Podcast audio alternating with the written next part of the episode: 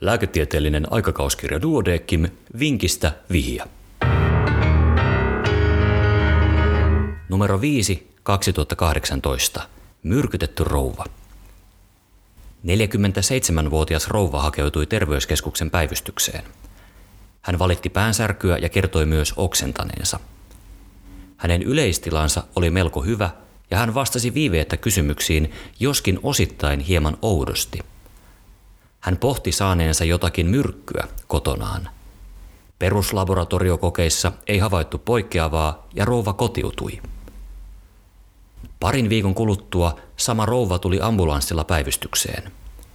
Hänet oli löydetty vähäpukeisena ja huonovointisena kadulta. Ohikulkijat olivat hälyttäneet ambulanssin. Ensiavussa hän kertoi viime viikkoina vaivanneesta päänsärystä ja oksentelusta. Tällä kertaa hän kuvasi laajemmin, kuinka hänen kotiinsa levitetään myrkkyä, joka aiheuttaa vaivat. Rouvan sairauskertomusmerkinnöissä todettiin hänen sairastavan skitsofreniaa. Mitään lääkkeitä hän ei kertonut käyttävänsä. Hän oksensi päivystyksessä sekä valitti päänsärkyä ja huimausta. Hänet ohjattiin tarkkailulähetteellä psykiatrisen sairaalaan. Tulotilanteessa edelleen keskeisenä keskustelun teemana olivat rouvan myrkytysharhat ja huonovointisuus. Hänet otettiin mielenterveyslain mukaiseen tarkkailuun ja seuraavana päivänä tehtiin pidättävä hoitopäätös. Hänelle aloitettiin aiempienkin sairaalahoitojen aikana pidempään käytössä ollut psykoosilääke pienenä annoksena. Pahoinvointi näytti voimistuvan.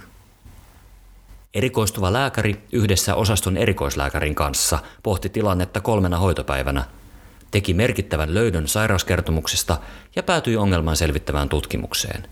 Mistä oli kyse? Vastaus hetken kuluttua.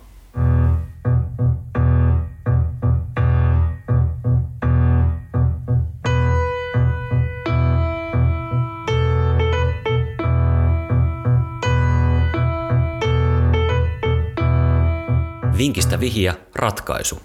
Myrkytetty rouva. Potilaalle tehtiin pään tietokonetomografia, jossa todettiin runsas aivometastasointi. Sen klassisia oireita ovat juuri päänsärky ja oksentelu. Somaattisissa sairauskertomuksissa oli merkintä kuusi vuotta aiemmin todetusta melanoomasta, jonka jatkoseurantakäyneille potilas ei ollut viime vuosina mennyt. Rouva siirtyi kuvauksen jälkeen välittömästi somaattiseen hoitoon – hän vaikutti hätääntyneeltä, mutta yhteistyökykyiseltä. Valitettavasti hän menehtyi parin kuukauden kuluttua. Psykiatrisen potilaan somaattisten sairauksien hoitoon on kiinnitettävä huomiota erityisellä tavalla ja kannustettava potilasta hoitoon sekä suunnitelluille seurantakäynneille.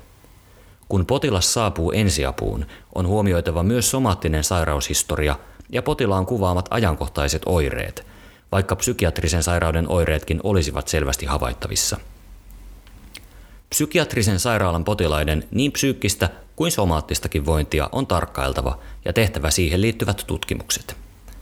Tämän vinkin oli kirjoittanut Marja-Liisa Portaankorva, psykiatrian ja yleislääketieteen erikoislääkäri.